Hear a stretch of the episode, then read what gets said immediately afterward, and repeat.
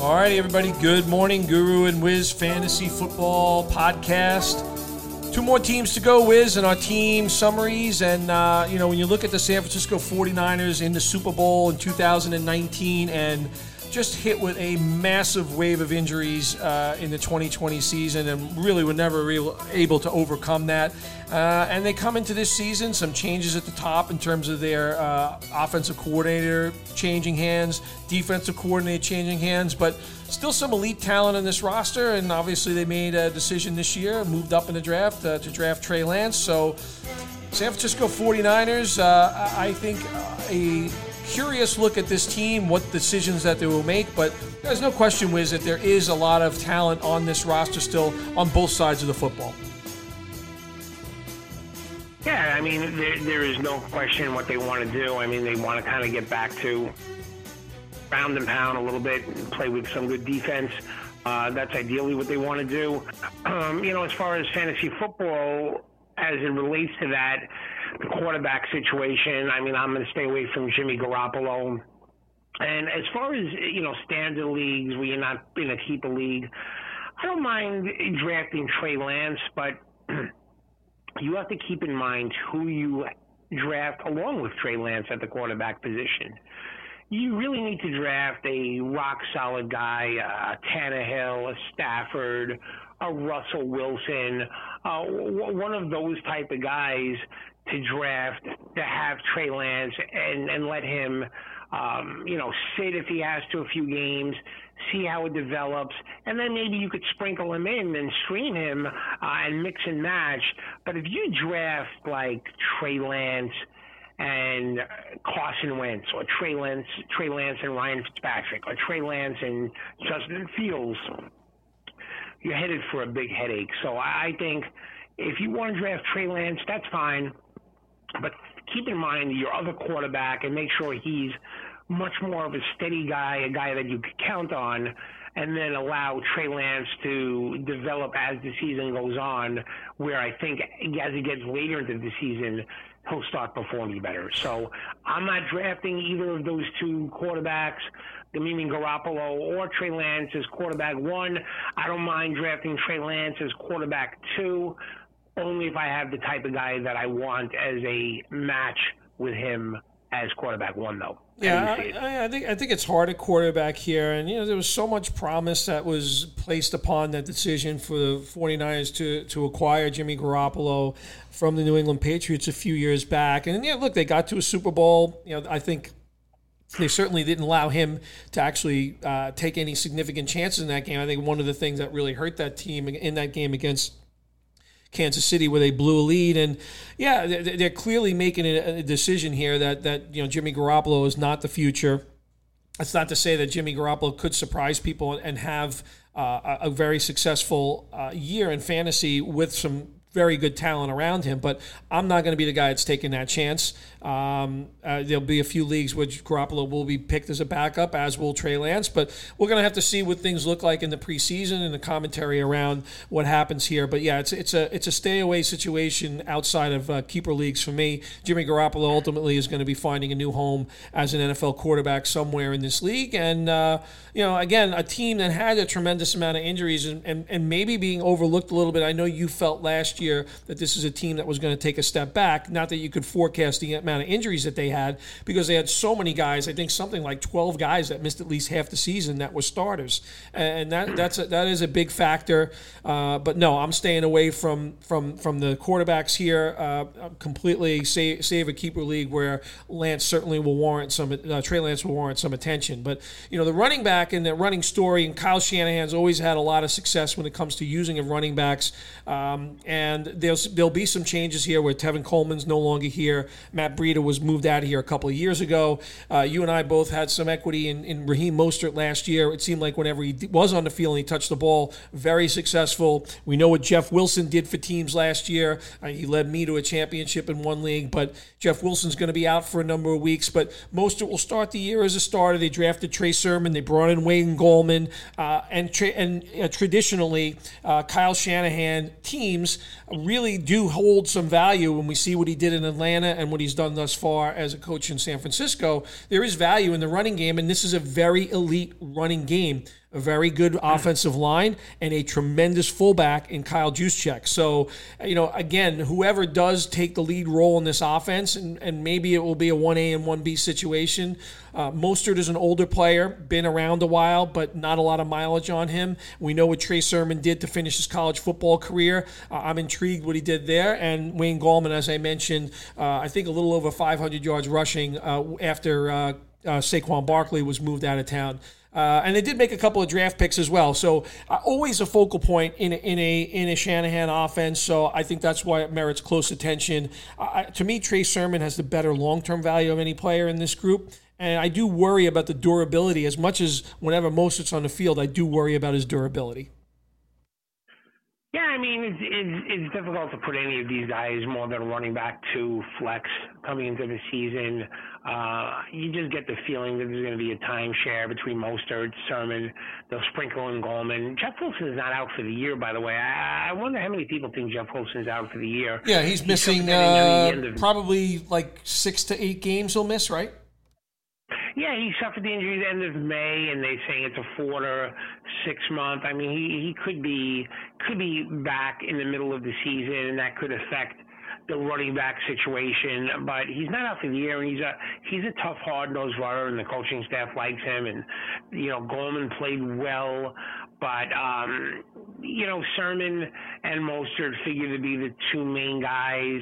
I saw something with Shan- where they predicted, you know, the roles for each of those guys, kind of like canceling each other out from having big years of being running back one. So I, I don't see either guy being more looked at better than a running back two, closer to flex play for me. Do you see either guy being, you know, rated higher than that? No, I don't. I, I, I, do love most as a player, but I don't think he's particularly durable. But I, I, I agree with your assessment completely on the running back position. And then we get to George Kittle, who is an elite player, an elite talent, one of the most enjoyable and fun players to watch in the NFL. He just has such a love and a passion for the game. He's like a real throwback type player, um, coming off an, an injury riddled season. So, what's there to say about George Kittle? I mean, he should be drafted as, you know, probably overall tight end two, tight end three.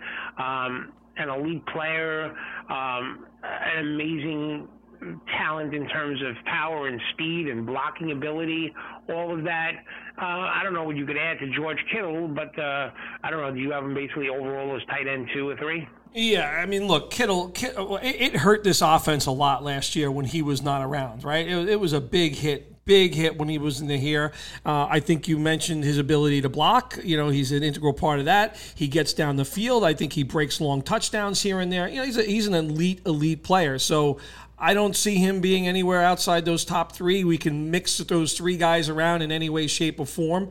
Uh, but you know, I, I, I think he's a tremendous player. Now I know uh, Jordan Reed definitely filled in here. I, I, there's one guy that I do want to kind of mention uh, on this offense, and that's Jalen Hurd, um, a player that started his career as a running back in the NFL uh, in college, uh, turned into a receiver when he transferred to Baylor from Tennessee. Uh, got had a couple of good moments in the preseason uh, in 2019 got hurt got hurt again. Uh, they're saying he is healthy. I, I, didn't want to forget talking about him on the receiver position I, we talked about Aiyuk and, and, and Samuel who who who the, who the guys there but Jalen Hurd is an interesting guy to me Wiz. I, I don't maybe I'm grasping at straws here maybe I'm trying to find that diamond in the rough. And a few years ago, he definitely was an apple in my eye as a, as a kind of a, a deep sleeper in drafts. But there's talk around uh, around him being healthier. Uh, you know, guys like Kendrick Bourne are gone. Uh, Trent Taylor never did anything in this offense. Um, I know Mohamed Sanu was also here, but I'm I am watching because I've always been intrigued uh, on the talent of the player. And again, maybe I'm out of my mind, but I am watching Jalen Hurd as a kind of a surprise sleeper in this offense. Am I crazy, or do I have a point here? Yeah, I think I think he's an interesting player to keep your eye on. You know, his career kind of resembles uh, Jordan Reed um, a little bit in transformation from positions and uh, you know getting better and better and better. So I think he's a player to watch and certainly look at the uh, 49ers depth chart and see if there are any injuries. Uh, but as far as their two main pass catchers Deebo Samuel and Brandon Aiyuk. I'm just wondering. Um, at least in my eyes, I, I think if Trey Lance became the quarterback, was announced as the quarterback, or when he gets in there, I, I think that's going to help. Certainly, a player like a, a Brandon Aiyuk who I think the type of player he is and the type of players he you know, routes he ran at college and the routes he runs best is better suited, I think, for a quarterback like Trey Lance who can get the ball a little bit down the field. So as far as fantasy football starting, how do you see Aiyuk and Deebo? How do you rate them, and who do you rate higher? Oh boy, th- th- this is a hard question. Um, really hard question because I really like both players, right? Um, and Deebo Samuel, I think their expectations were very high for that player last year couldn't stay healthy. How many times do we see him kind of grabbing at that hamstring? And you and I both know players that have this kind of tendency to have continual issues in, in things like hamstrings. Those are things that just don't go away. They follow guys. So I think there's some nervousness ar- around Deebo Samuel when it comes to that. So my personal view is Deebo Samuel is going to be kind of looked at very differently than Aiyuk this year because Aiyuk was actually successful no matter who was playing quarterback last year as a rookie. Uh, can run the ball like Aiyuk, So both, I think both of these receivers will be involved, kind of like Robert Woods does with the Rams in the running game here, and, and that's an added feature that both guys will give you. I think Samuel's built a lot different than Aiyuk, but Aiyuk I think to me probably has the higher upside here. I think he's the better pass catcher, better hands. Um, they're both intriguing players in an offense, obviously that will be led by George Kittle, uh, but there is intrigue uh, for both of these players. Uh, my personal view is I think Aiyuk will be treated like a number two coming into the season. Uh, Deebo Samuel more like a number three. Uh, that's kind of the way I'm seeing it right now. Yeah, and I, I kind of agree with that. Um, it's always difficult, and there's a lot of things going on. You have an elite tight end as a pass catcher. You potentially will have a quarterback switch during the year, or there'll be a rookie quarterback. So there'll be some uh, things to get adjusted to. Um, I know you love Robbie Gould. He's been in this league forever, rock solid kicker uh, and the 49ers defense. Uh, I think it is a defense that I don't mind mix and matching this year. Again, I don't think they're a set it and forget it type defense, but I think they're a defense that I wouldn't mind drafting and, and mixing and matching and streaming uh, and picking and choosing my spots for them.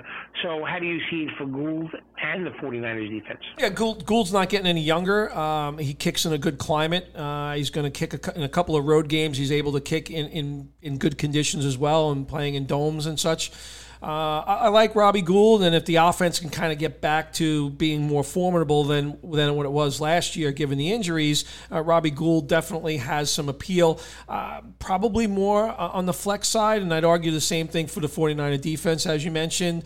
A lot of injuries last year, guys like Bosa. I think the biggest thing for me is how this team makes a progression moving away from the very uh, animated Robert Saleh on the sidelines that we saw, and, and what happens on the def- you know losing your defensive leader. Uh, that that's that always has its set of challenges uh, in front of you. So um, I think more of a streaming. Both of these, uh, both the kicking scheme from Robbie Gould perspective and the defense, I think to start the season would be more streaming. Could they be more effective in this te- uh, on this team as we kind of move through the season? I think there's a possibility of that as well. Absolutely, and I guess we're on to see if Russ is going to be doing some cooking. Oh God, uh, yeah, that's going to be an interesting conversation. Uh, you know, because it was really an interesting year for for the Seattle Seahawks. Uh, I'm going to blow your mind actually with one statistic, but we'll get to that when we do the Seattle podcast. that's the wrap up on the San Francisco 49ers. Good job as usual, Wiz. Uh, Guru and Wiz Fantasy Football podcast. We're on Spotify, Apple Podcasts, and SoundCloud. And yeah, Wiz, uh, like you said, one more team to go. It's the Seattle Seahawks, and we'll be wrapping up our team podcast with that. Wiz, talk to you in a bit. Got it.